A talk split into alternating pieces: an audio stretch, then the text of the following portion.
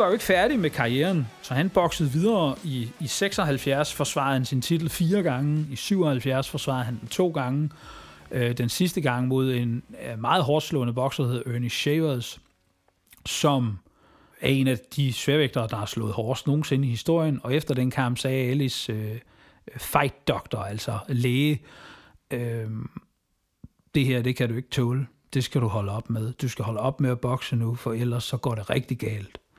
Og der sagde Ali jo så, det skal du ikke bestemme. Og så sagde lægen, at fint nok, så vil jeg ikke være med mere. Og jeg ved ikke, om Ali lyttede lidt, øh, men den næste kamp skulle han møde øh, Leon Spinks, som var olympisk guldvinder fra 76, og som kun havde bokset syv professionelle kampe. Alis karriere havde jo en rekordliste på det her tidspunkt, som sagde 55 sejre og to nederlag, og han skulle så møde en, der kun havde bokset syv kampe. Det lå lidt i kortene, at det var en god pausekamp for Ali. Og det kunne man også se på den måde, hans krop så ud på, for han, havde slet ikke, han var slet ikke i form, han slet ikke trænet, men han regnede jo med, at den unge mand, vi slå sig træt, det har jo været en, en gængstaktik siden formandkampen. Jamen, jeg kan godt tage en 3-4 omgang, hvor jeg ikke laver noget, og så skruer jeg op for tempoet. Og han i mange af de kampe efter formanden, jamen i de, de sidste omgange, 13., 14., 15., sætter han trumf på Ali. Øh, gjorde han mange gange, gjorde han også mod Shavers. Øh, så det regnede han også med, at han kunne her. Men han var kommet for langt bagud. Og efter 14. var han så langt bagud, at han var nødt til at vinde på knockout i 15. for at forsvare sin titel. Og Ali startede som lyn og torden i 15. og havde det der, han havde det der overmenneskelige til tider, hvor han, hvor, man tænker, hvor, hvor kommer den energi fra? Altså, hvordan kan det lade sig gøre? Nu har vi lige set ham øh, ryge på røv og albuer ude i tårne her, og så kan eddermame hive sig op til det igen. Altså, det er uforklarligt. Men startede godt i 15. mod Leon Spinks her, og fik faktisk fanget Spinks over hjørnet og fyret mange slag af, men igen, timingen er væk, træningen har ikke været ordentlig, og lige pludselig, så kommer der en venstre ind fra Spinks, og så kommer der en højre, og så står Ali helt stille, mens han modtager en 3-4 slag til fra Spinks, og vælter ud i tårne. Og summa summarum, Ali kan ikke slå Spinks ud. Og det er på daværende tidspunkt den største overraskelse i sværvægtshistorien, at en mand i sin 8. professionelle kamp slår verdens bedste bokser nogensinde. Det gjorde ondt på Ali, og Ali synes, det var meget pinligt. Det faldt så så heldigt ud, at han kunne få en revanchekamp syv måneder efter, hvor han sagde, nu er det sidste gang, at jeg træner ordentligt og kører det igennem og vil være i superform. Og Ali var måske 50% af, hvad han havde været, da han havde været på toppen mod Spinks. Men fordelen var, at han var i, eller anden gang mod Spinks, ikke? fordelen var, at han var i god form, og så havde han en evne til, at i løbet af kampen, at få sin timing. Det ser man nogle gange, hvis folk øh, øh, er lidt usikre på timing eller sådan noget, men så i løbet af kampen, så når de kommer i gang, og det begynder at køre, jamen så, så rammer jabbet sgu noget mere, og, og højeren er god, og uppercutten kan også være der. Øh, og det skete for Ali i hans anden kamp mod Spinks. Det var en fantastisk kamp, og, og aviserne skrev efterfølgende, ung igen, fordi det jo i godsøjne lignede gamle dage. Det var det ikke, men det så smukt ud, og det ville have været en meget smuk afslutning på karrieren, for det lykkedes ham at genvinde verdensmesterskabet øh, som den første mand nogensinde for tredje gang. Og der besluttede han sig så egentlig for at indstille karrieren. Problemet er jo med bokser, at, at det er jo meget svært. Det er meget svært at sige, nu er jeg færdig, nu sætter jeg to streger under. Særligt hvis det er gået godt. Og over to år efter i 1980, øh, skulle Ali møde den nye verdensmester i sværvægt, Larry Holmes. Larry Holmes er der måske nogen, der kender fra, øh, han havde for 25 år siden en kamp mod Brian Nielsen, da Larry Holmes var meget gammel. Men, øh, men Holmes var altså her på toppen, og der går mange historier omkring Alis helbred på det her tidspunkt, og det er, øh, det, det, det er noget, man bliver meget ked af at høre om. Der, går blandt andet, altså, der er jo blandt andet sådan nogle historier om, at han øh, under sådan en, en lægeeksamination har problemer med at sætte fingeren lige på næsen. Han har problemer med at stå på et ben. Han har problemer med nogle af sine talemuskler. Øhm, der går historier om, at han er på øh, Dilopa-pillerne, som er Parkinson-piller. Der er en, mm, hvad jeg vil sige, er en pålidelig historie om, at han er øh, han, han op til kampen mod Holmes øh, får sådan nogle øh, stofskiftepiller, og de, øh, de piller hjalp ham sådan set til at, øh, at tabe sig, for han havde jo i en, i, i, altså når man ikke bokser, så og Ellie var glad for kager og slik og så videre. Han elskede at spise, men det blev også, øh, altså det måtte han jo naturligt holde igen med, men efter han stoppede, så, så gjorde han jo, som det passede ham, og det er jo fair nok. Men, men de her stofskiftepiller skulle altså også hjælpe ham øh, Øh, med at få stofskiftet på plads, men han spiste dem også som vitaminpiller. Og det betød, til kampen mod Holmes, så han eksemplarisk ud. Hans krop var fænomenal at se på. Men der er ingen mennesker, der spiser sådan nogle stofskifteregulerende piller, der skal ind i en boksering, under nogen omstændigheder. Men det er, jo, det er jo den positive udvikling med 40 års lægekundskab og sådan noget, at der er nogle meget klare streger, man trækker i sandet. Det var der ikke dengang. Alle kunne i kamp mod Holmes have fået alt fra hjerteanfald til øh, altså hyperventilering. Det var forfærdeligt, og det var 10 omgange, hvor han fik sin værste omgang klø nogensinde. Selvfølgelig selvforskyldt, fordi han stillede frivilligt op, men i dag ville han aldrig have haft den frivillighed, for der havde man sagt, det her, det må du slet ikke. Og der blev han altså stoppet. Han fik ikke lov at fortsætte. Øh, træneren stoppede kampen efter 10 omgange.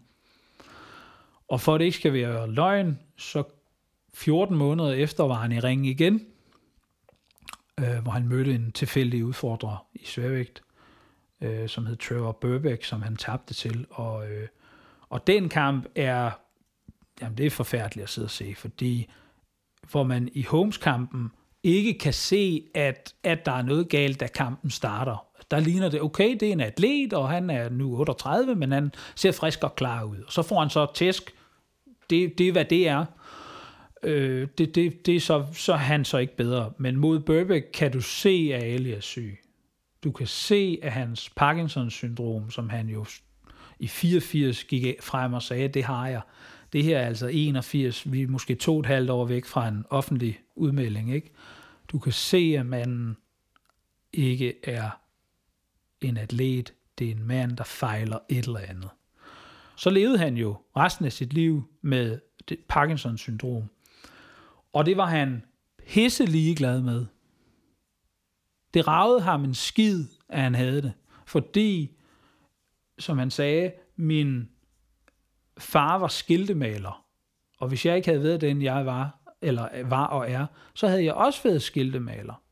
Og så den gamle bokshistoriker Burt Randolph Sugar sagde det smukt, han fortryder det ikke, jeg ved ikke, hvorfor vi gør. Øh, man skal også huske, at han havde 61 kampe i sin karriere. Han vandt øh, 56 og tabte 5.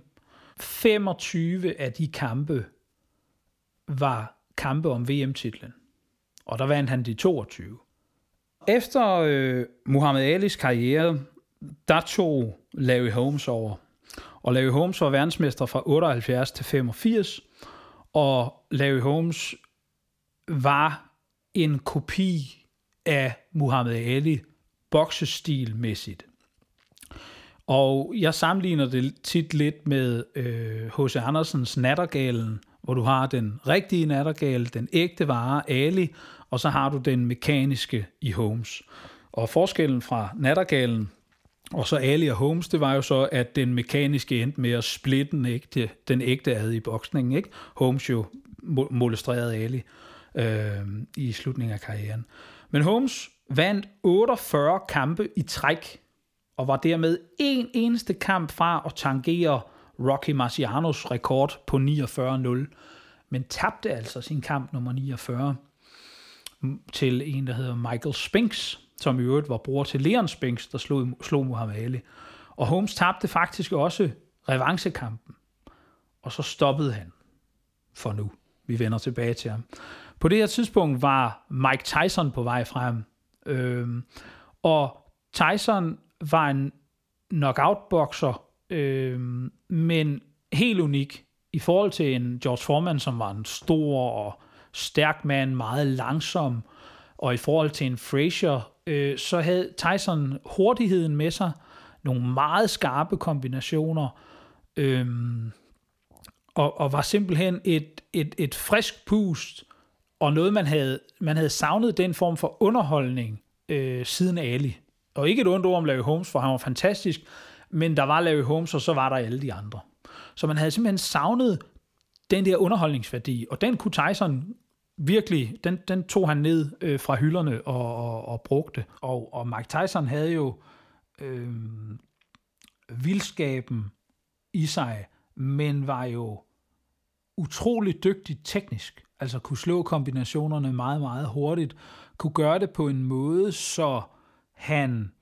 Øh, altså, det, det, det var fuldstændig ABC, det han lavede og så var det samtidig så dødbringende, at folk blev, blev slået ud af det. Ikke? Og det, det er en sjælden kombination, fordi dem, der er det, man kalder brawler, de, det er altså værtshusslagsmål. Og det var det aldrig med Tyson, fordi det var kalkuleret, det var præcist, og det var en helt anden type knockout mand, end man havde set tidligere, og derfor var han meget interessant.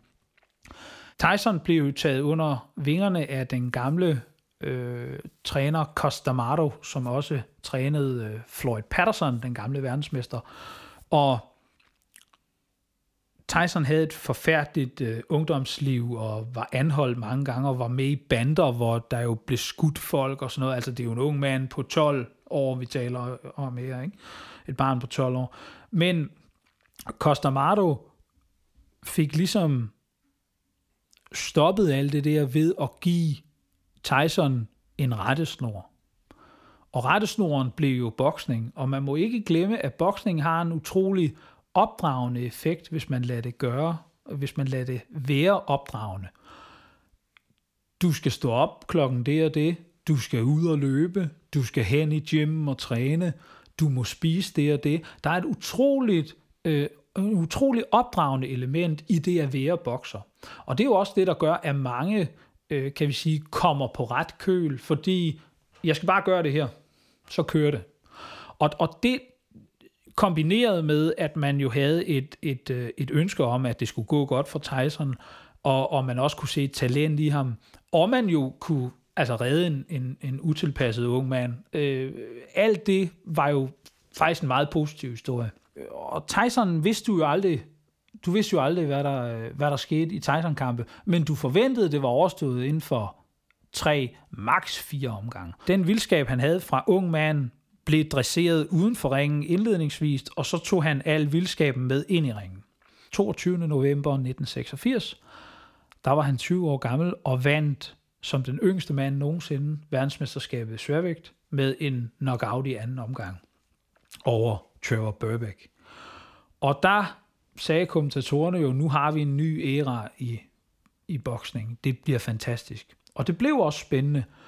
Øh, Larry Holmes gjorde comeback i et forsøg på at genvinde titlen. Skulle altså så møde Mike Tyson.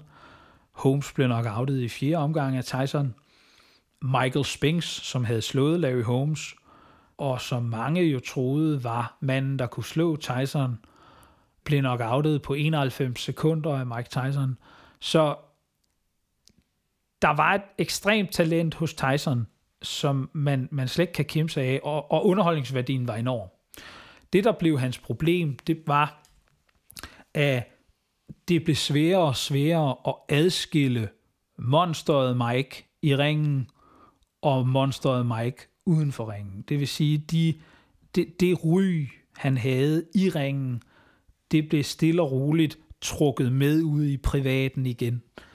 Og, og det gav jo nogle enorme problemer. Man skal også tænke på, at en ung mand på 20 år, der får stemplet verdens stærkeste mand, øh, det, det, det, det, det, der er ikke noget at sige til, hvis det er svært at kapere, og det kan give nogle problemer. Plus, at det vælter ind med millioner af dollars, hver gang du vinder en kamp, ikke? som i øvrigt er overstået på en 6-8 minutter, fordi de andre, du møder, ikke har noget talent. Ikke? Altså, det, det, det, du godt, man kan godt forstå, det vil jeg håbe, folk kan, man kan godt forstå, at det kan være svært at holde fødderne på jorden. På banen i en af de lavere vægtklasser, i det, der hedder cruiservægt, der var den senere mange gange verdensmester i sværvægt Evander Holyfield begyndte at gøre sit indtog. Og han rykkede faktisk op i sværvægt Holyfield i håbet om at få lov at møde Tyson. Og vi havde altså de her to super dygtige boksere, Tyson og Holyfield, som alle kunne se, de bliver nødt til at møde hinanden, de er ubesejrede begge to, det her det bliver en god kamp.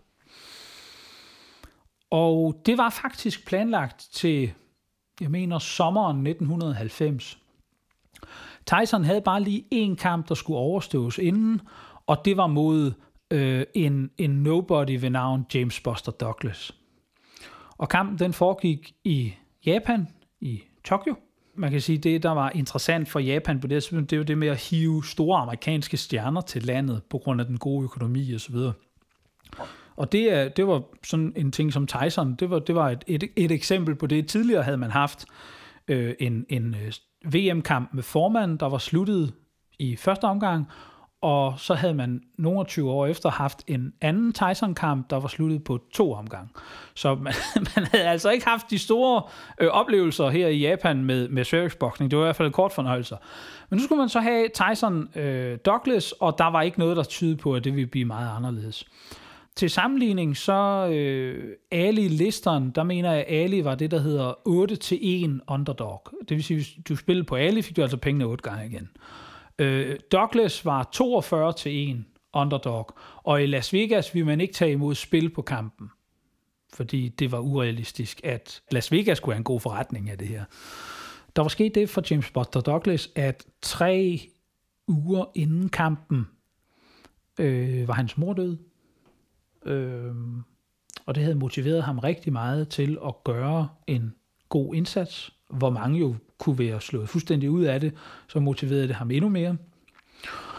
Og Tyson var begyndt at slå sprækker en lille smule i forhold til ikke at være så velforberedt, at alle de der ting fra privaten begyndte at genere arbejdet. Et kaos i privaten på alle områder.